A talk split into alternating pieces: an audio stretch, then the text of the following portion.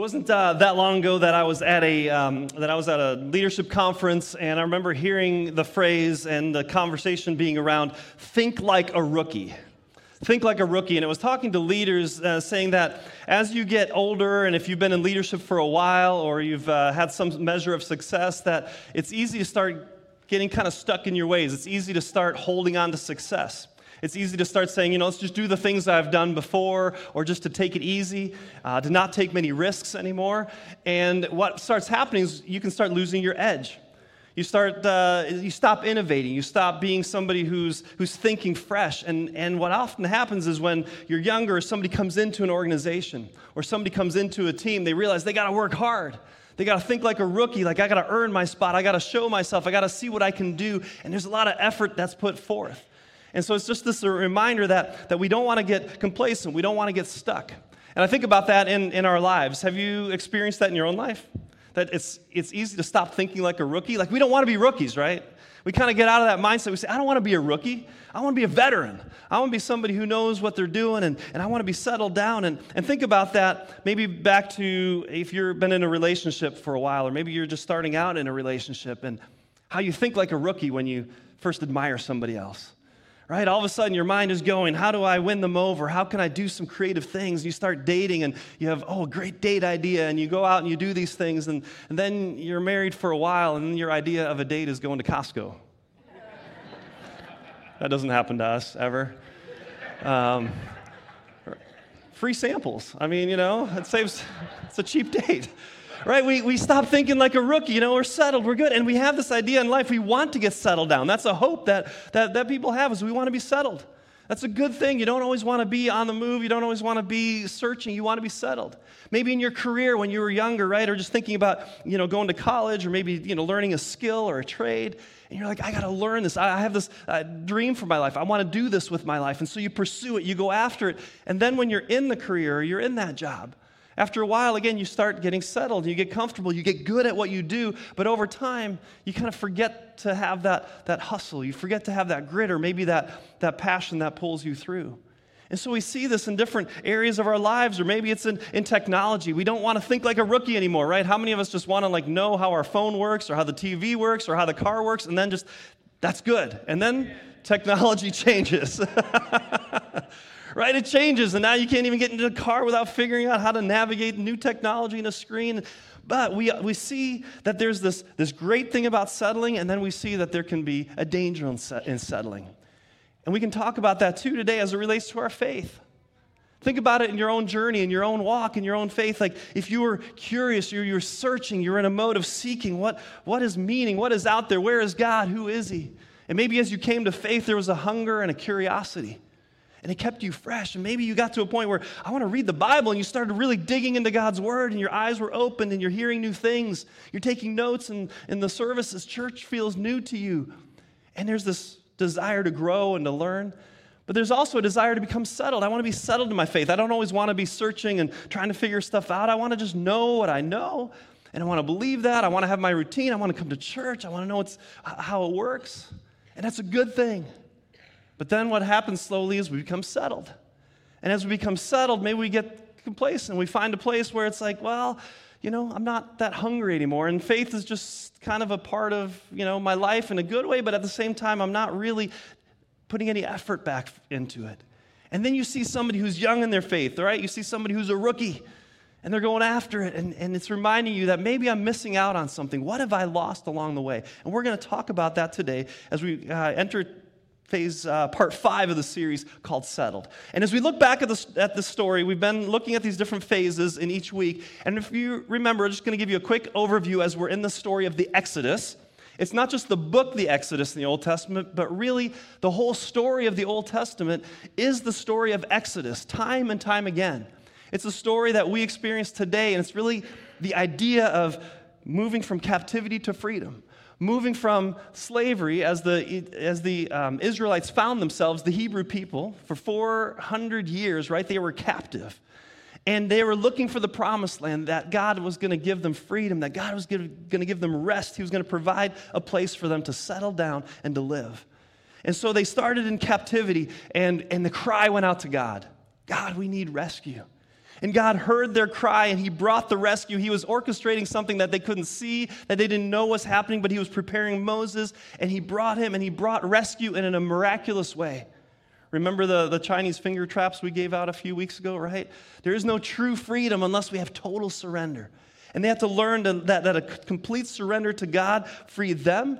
And it's also what Pharaoh used to free, uh, what God used to release um, the Israelites from the grip of Pharaoh's hand. And then, as they were, they were finally now rescued, the next phase was free. They were free to live. They were finally now going to the promised land. The, the, the future was on the horizon. The promised land was there. They were getting ready to go, and then God took them on a different route that ended up getting them trapped between the Red Sea and Pharaoh. And so, in that moment of desperation, they once again had to learn to trust God in an amazing way. He parted the Red Sea. He allowed them to walk on dry ground. Remember, God taking care of those details and saying, I will lead you through. And He led them through, and the sea closed up. Pharaoh and his army was no more, and they were now free to live. And in that context of freedom, they made their way to Mount Sinai. And at the foot of Mount Sinai, it was, it was Moses who goes up to the mountain and he comes down and he, ha- he receives the Ten Commandments. And we talked about with freedom, it's not just that there's no rules, that there's no boundaries, but that God gave these, these Ten Commandments not as a condition of God's love, do this and I will love you, but it was something that He said, Look, I'm giving this to you so you will learn what it means to live free. And He provided them this foundation to have a relationship with Him, to put God first, and to live with others. And He said, This will be the foundation for my people, and I'm giving you these laws and these rules as a guide for you. And so they make their way now in freedom and they come to the edge of the promised land where we were last week. And right here's this moment after 400 years, 430 years, they're at the edge of the promised land. And Kyle got to preach last week on what I think is one of the most sad, one of the saddest stories in the Old Testament. In the Bible, they're there at the edge of the promised land, and they come back with a report that it is a good land flowing with milk and honey. 12 spies, all saying it's a great land but 10 of them saying, We can't take them. We can't do it. We're small. We're weak. There's giants in that land. There's no way. We're just slaves. We've been wandering. We cannot take this land. We want to go back to Egypt. And they spend the next 40 years wandering. God says, okay, you, you don't want to enter the promised land? Then you will wander the desert for 40 years until every person in the generation, 20 years and older, has passed away. And then you will get an opportunity. And that's where we pick up today this idea of now what do we do? How do we enter the promised land? As I think about the story, and really as I continue to read in the Old Testament, it's a crazy narrative, isn't it? You think about the story, and as we've talked about it in our life group too, it's like up and down and up and down. And they're close to God and they're far from God. And they're doing the right things and then they're not doing the right things. And then they're free and then they're not. And then they're trapped and then they're. It's just up and down. And, and I thought, how do I capture this visually? And then I saw this video that I think captures the story of the Old Testament. So take a quick look and see if maybe we can relate.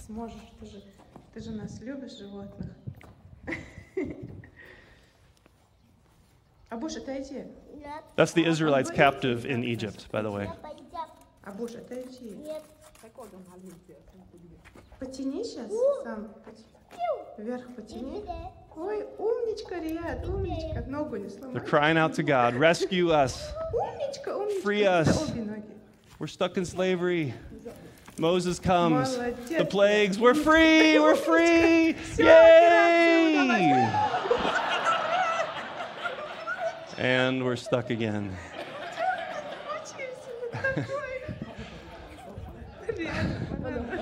That's, that's the Old Testament. Doesn't that feel like that? I want you to keep that in your mind. I want you to keep this image in your mind because it's not just them, it's us, isn't it? So much of the story is our story, and we have these moments where we seem like we're doing great, and then things go, go south. Well, we're picking up the story, like we said, now they're, they're at the foot of the promised land again. The previous generation has, has passed away, and it's time now to say what happens next. God leads Moses up into a mountain where he can oversee the promised land that's on the other side of the Jordan River. But here's the thing He says to Moses, You're not going to be able to enter the promised land. You can see it, it's here. You've been my faithful servant, you've led my people to this place. And he honors him, but he says, You're not going to be able to enter the promised land. And sometimes some of our roles is to help the next generation enter the promised land, to experience things that we haven't to experience the future. And Moses did that. And so Moses dies. And then we turn the pages to the book of Joshua. And the book of Joshua begins, and Joshua is named after Moses' faithful assistant, one of the two spies, Joshua and Caleb, who entered the promised land and said that we can take it years ago. They were only the two of the previous generation that were going to be able to enter the promised land. And we turn the pages of the book of Joshua, and, and, and God approaches Joshua with these wonderful words Moses, my servant, is dead. You're the guy now. You will lead my people into the promised land. And so here they are on the edge of the promised land again, now for the second time. They're on the other side of the Jordan River. What are they going to do? How are they going to handle this opportunity after all that they have experienced? Here's a new generation, and you know what this generation says? They are ready. We are doing it. We are not making the same mistake twice. And I think about this too. God's promise is there for us, whether we accept it or whether we miss it and the next generation takes hold of it, that the promise of God is true and the next generation embraced it. And I think about this morning that we have, you know, 40 of our students and adult leaders who are at the Ohio State Youth Convention. And we've been youth pastors in, in our life, and just working with students is so exciting because the next generation thinks like a rookie right? They're hungry. They think about the possibilities. They think it's we can do anything. The church can do it. People, you know, we can make a difference. But some of us who've been around for a while, we know better, right? You can't change the world. Come on. Those are pie in the sky dreams, hopes. Just settle down, get your job, do what you're supposed to do, fall in line, and all will be good. This generation said, No, no, we're, we're seizing this moment. We're taking this opportunity, and Joshua was going to lead them into the promised land. So they're on the other side of the Jordan River. And on the other side of the Jordan River, they can see a city which is Jericho. Jericho had fortified walls, it had like double walls, it was an impenetrable city. And back in the day, right before tanks and you know, air, you know, Air Force and attacks from the sky, right? I mean, a walled city was a huge protection. And it was a reminder that, that, that the promised land is occupied. There's things that are, that are there that are going to be challenging. But they were on the other side of the Jordan saying, We will do this. And in confidence and with God's leadership, we're going to cross the Jordan. And so the priests took the Ark of the Covenant, and they were the first to cross and put their feet into the Jordan, and the waters of the Jordan parted like they had for the other generation in the Red Sea. And just like it did for the Red Sea, we read that the Jordan uh, cleared and they walked across once again on dry ground. God was making a path, God was making a way, and they entered the promised land. After all these years, 430 some years of waiting, this was the day that they crossed into the promised land, and it was time to take possession of the land what God had promised them. Now it was time to settle it. You know, they've been on the move, they've been, they've been going for years, and now they would experience what does it mean to settle the land? What does it mean to live in the promise of God? And so they cross into the Jordan, they give God thanks, and now, as I said, there's Jericho, the city that seems impossible. And we think about our own lives, right? We come to obstacles and, and challenges. We think like a rookie and we take new ground and we, we have a new endeavor, a new relationship, a new job. We're growing in our faith. And boom, there comes the first challenge. All right, how are they going to face this first challenge? Will they doubt? Will they trust God? Will they do like their ancestors? They trusted God, and God gave them this, this crazy plan to defeat this city. The way you're going to defeat this city, here's the military strategy. I wonder if it would work, work today still. Take your priests and lead the army and walk one time around the city each day for seven days and don't say a word.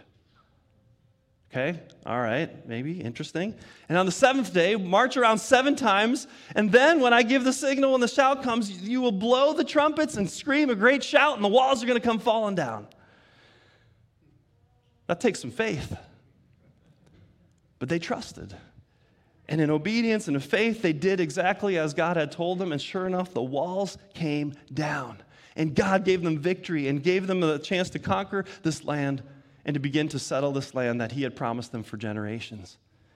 But it wasn't just this one city. Did you know that the, that the promised land was occupied by 31 different kings and nations? This wasn't just like a, a, an available space. This was a contentious place, and people had settled there in years since the, while they were in slavery in this land that Abraham had, had been promised for years.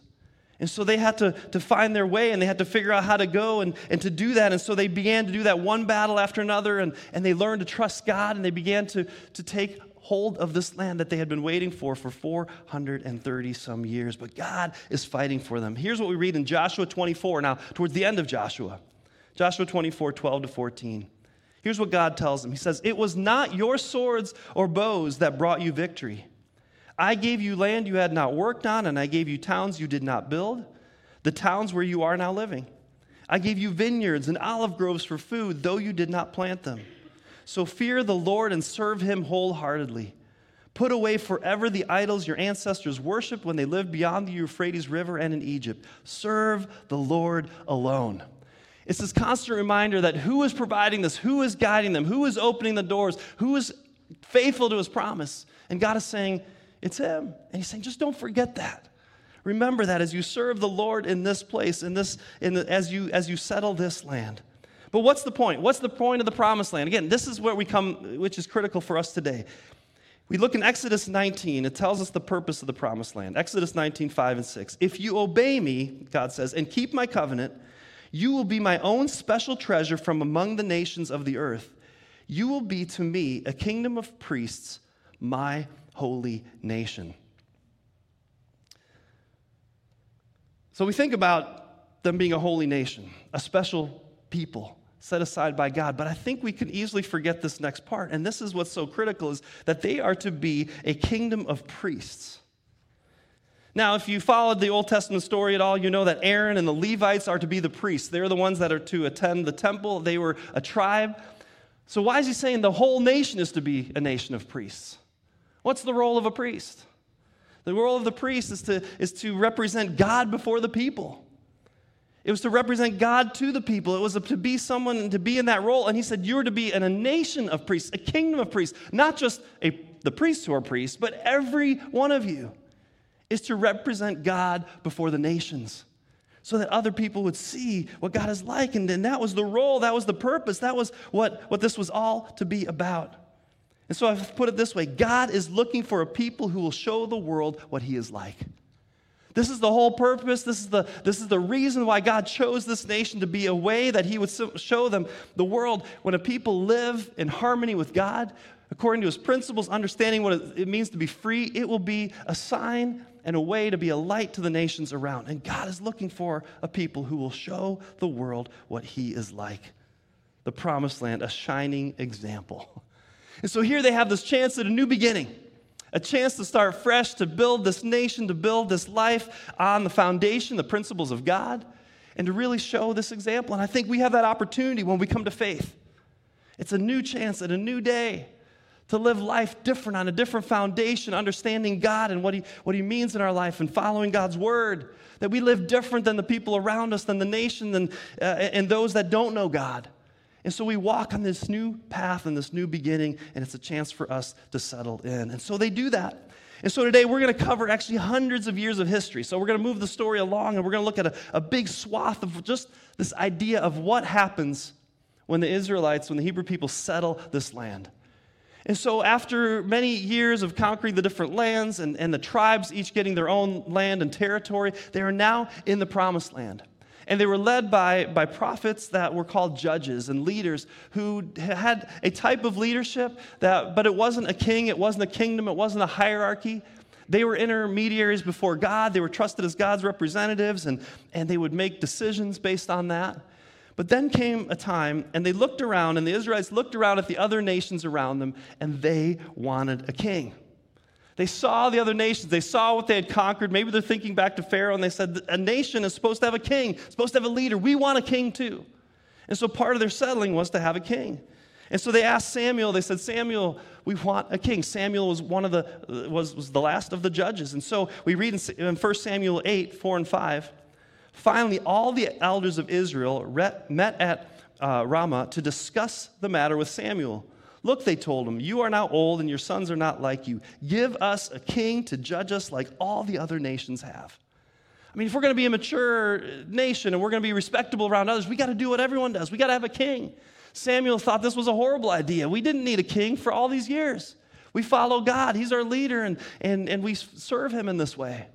And he says to God, Don't let them have this. And God says, No, no, no, Samuel, they're not rejecting you, they're rejecting me. They want a king like other nations. They can't imagine what it's like and how do we have power and control. And so, God, in His wisdom and in His graciousness and in the way that He just allows us free will that we see even in the story of the, uh, of the Israelites, right? He gave them what they wanted. You don't want to enter the promised land? Okay. I'm not going to force you. And he gave them a king. And he gave them King Saul, the first king. And then King David, who we read and know so much about in, in the Old Testament, a, a man after God's own heart, but who had all kinds of challenges as well. And then the third king, King Solomon, in all these years, the, the empire and the kingdom is building. And under King Solomon, Solomon, who asked for wisdom, was also given incredible wealth and riches, builds a beautiful palace, and he builds the temple. I mean, they're starting to look like a real nation now. Starting to look like a real, you know, viable force out there to have a nation, to have a king, to have a military, to have their own temple that's just, you know, a marvel for others to look at and they become very impressive. And we read in 1 Kings chapter 10 that the queen of Sheba comes to visit. And the queen of Sheba now observes this nation that has settled down, and here's what she says She exclaimed to the king, Everything I heard in my country about your achievements and wisdom is true. I didn't believe what was said until I arrived here and saw it with my own eyes. In fact, I had not heard the half of it. Your wisdom and prosperity are far beyond what I was told. How happy your people must be. I mean, they've settled in. They're experiencing some of these great things that God has promised them. They're living in a way, I mean, this is living the dream. This is the nation, this was a model nation in many ways that others were coming to and looking and saying, wow.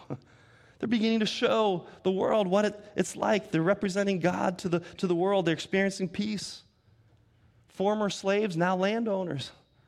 I mean, they're living in an incredible way. They're, they're ruled by their king, not some Pharaoh who doesn't know God or trust God. They've got their own king. They're respected by other nations. There's prosperity, there's growth, there's peace across the land. Pretty amazing. They're contented and they're finally at rest. The promised land was to be a place of rest, we read throughout the Old Testament, and they're experiencing that.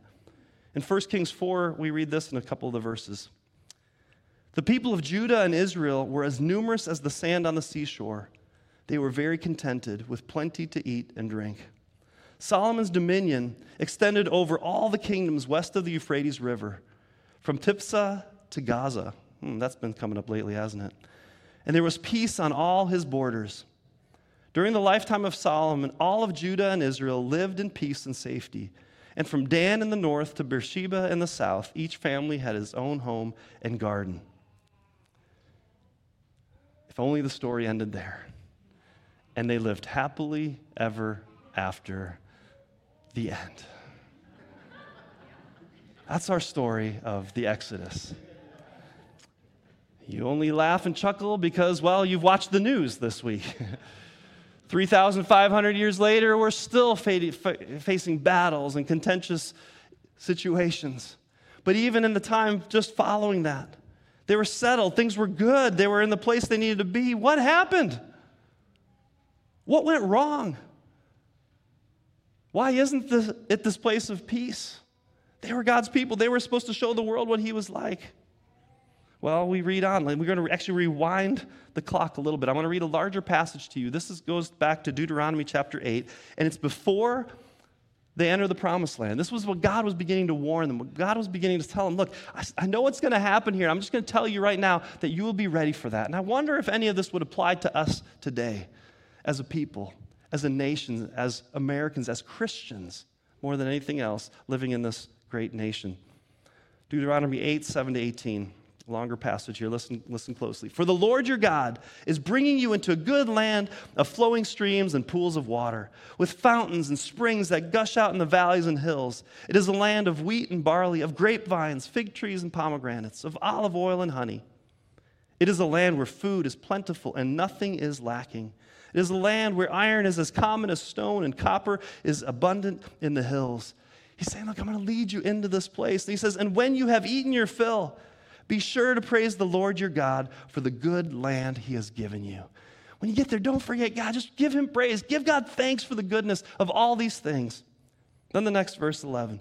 But that is the time to be careful. Beware that in your plenty you do not forget the Lord your God and d- disobey his commands, regulations, and decrees that I am giving you today. That's the time to be careful, right? When everything is going really well, when you're settled, when you've taken thanks for everything that's there, that's the time to be careful. Verse 12 For when you have become full and prosperous and have built the fine homes to live in, and when your flocks and herds have become very large, when your cars have gotten bigger and more electrified, and you've got a third car garage, and you've got extra storage bins, and you have everything you need to eat, and you've got all kinds of restaurants at your disposable, disposal, everything else, right?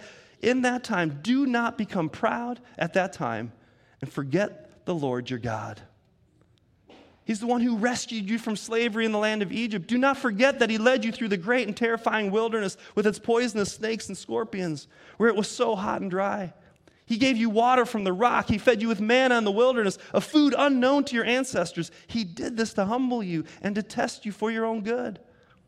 He did all this so you would never say to yourself, I have achieved this wealth with my own strength and energy.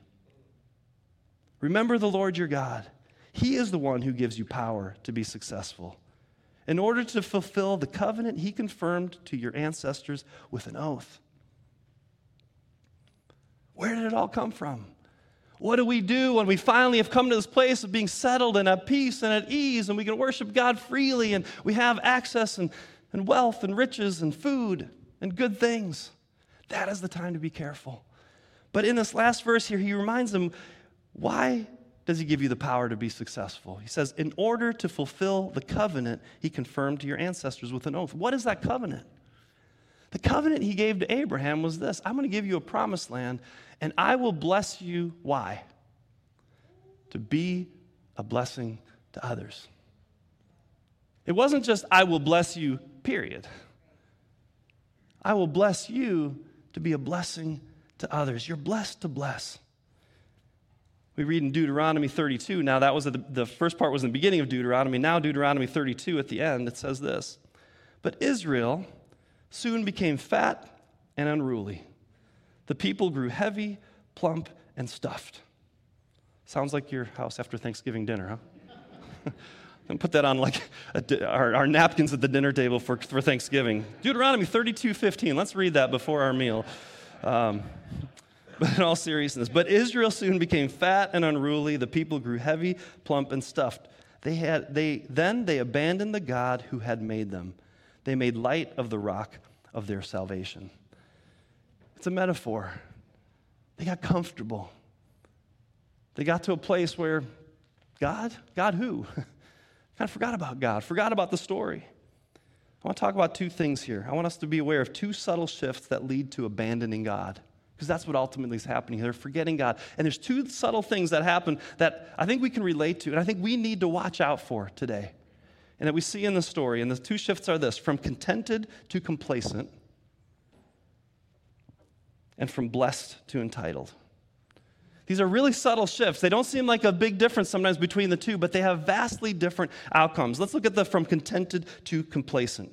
So, contented, we could say it this way. If we're contented, little or much, God provides everything I need. That's a great place to be. Little or much, not just in much, I'm contented. Little or much, God knows what I need. He provides, it comes from Him, and it keeps us focused on God. It's a position of humility, it's a position of, of gratitude. It's a, something that speaks more to our inner state than what we have on the outside, than our possessions. We say, God, thank you for everything and its ability to hold things loosely. I'm contented. If I have it now, if I don't have it later, it's a good place to be. But it's a subtle shift to move from contented to complacent. Complacent says, I'm all set. I got it now, God.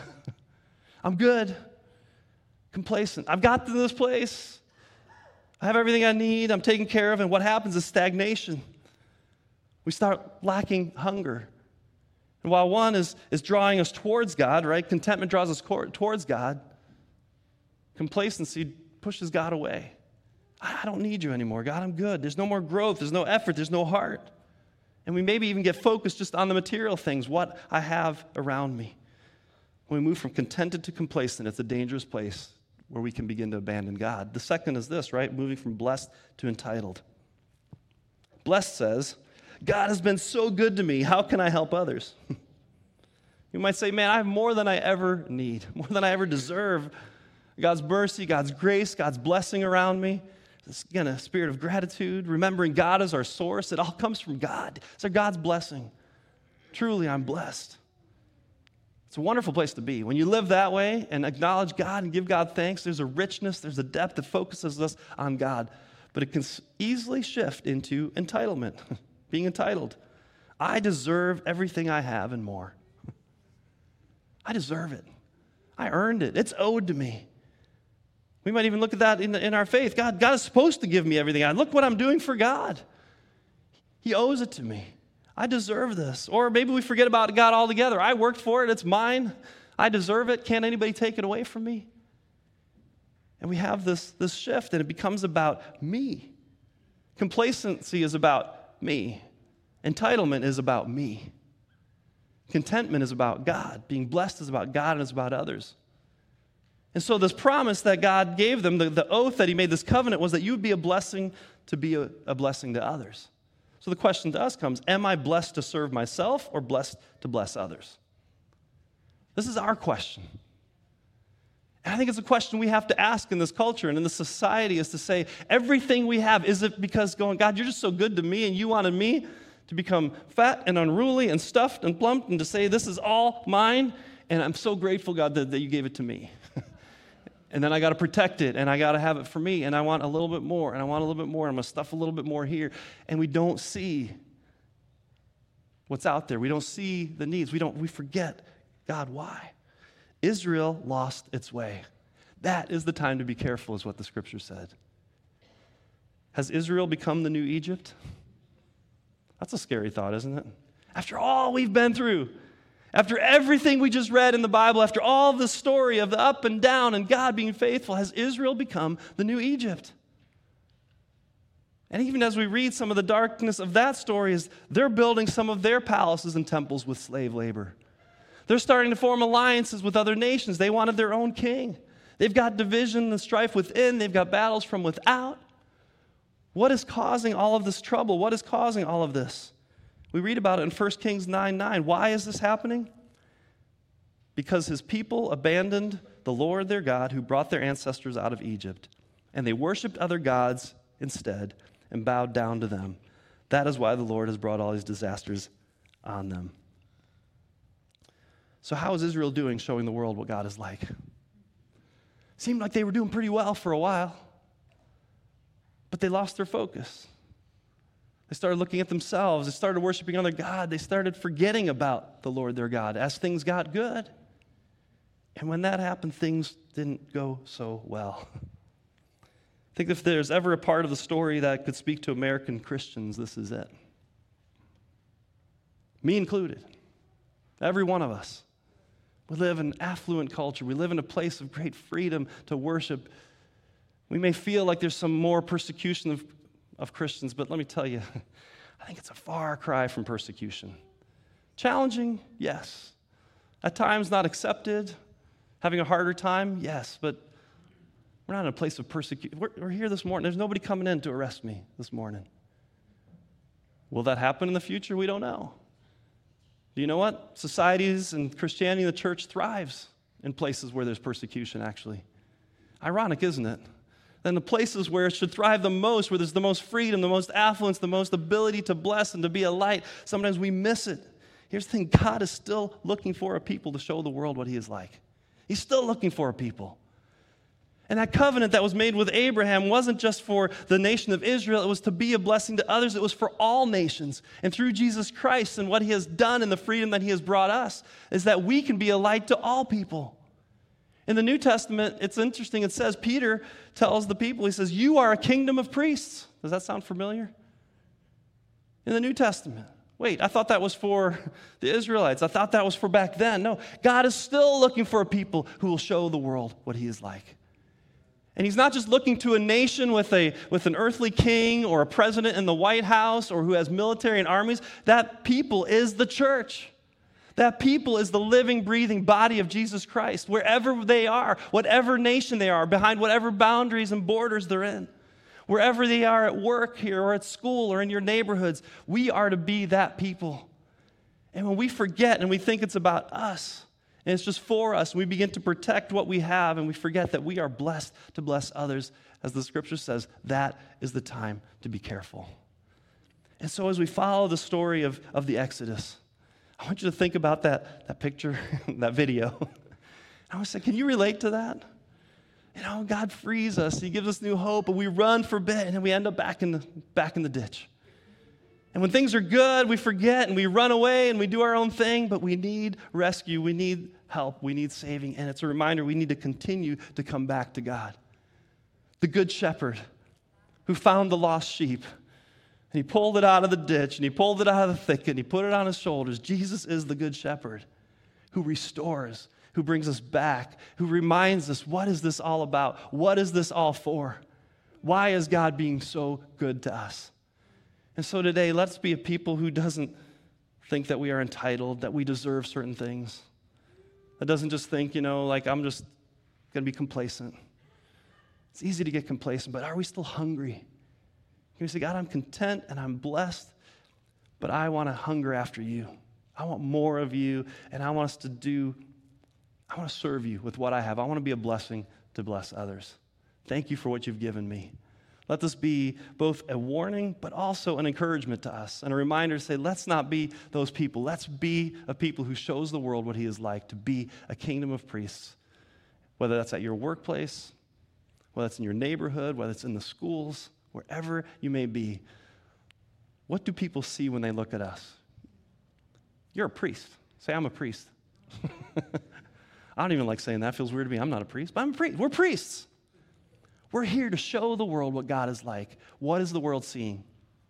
When they look at you, when they look at how you live, who you worship, how you spend your time, how you spend your resources, what are your priorities in life? Are they seeing God or are they seeing you like any other person who doesn't know God? It's so easy in this nation to get wrapped up on the, thing, in uh, the things all around us, in wealth and accumulation and stuff and success that we can forget our way. This reminder says God is still faithful, He deserves to be worshiped, and He is the one who continues to make a way for us. Let's pray. Heavenly Father, thank you for this story that we see ourselves in. And if we're honest, God, it's, it's a struggle and a challenge. As we walk this life of faith, we have times where we're just trapped in the ditch like that poor sheep and there really is no other way out than to be rescued, to be pulled out. Father, you're the one who comes and who rescues. And Father, we thank you for freedom, for life, the ability to run free and to pursue you. And when we do that with our whole heart, there's nothing better. But Father, maybe some of us have ended up back in a ditch. We've ended up in a place where we've forgotten you or we've gotten too comfortable, too complacent.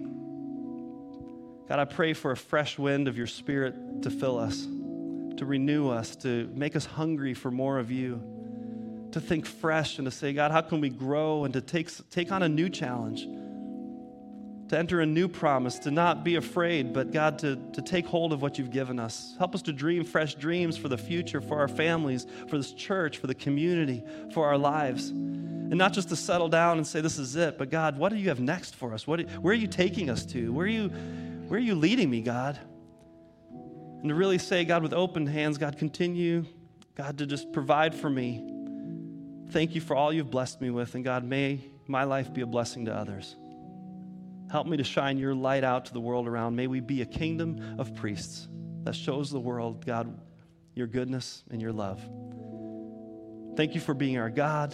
God, thank you for being the one who goes ahead of us, who, who clears out the, the obstacles in our way, who walks us through challenging times, and who leads us to overcome the difficulties in our life. We love you, God, and we commit ourselves to you. In Jesus' name, amen.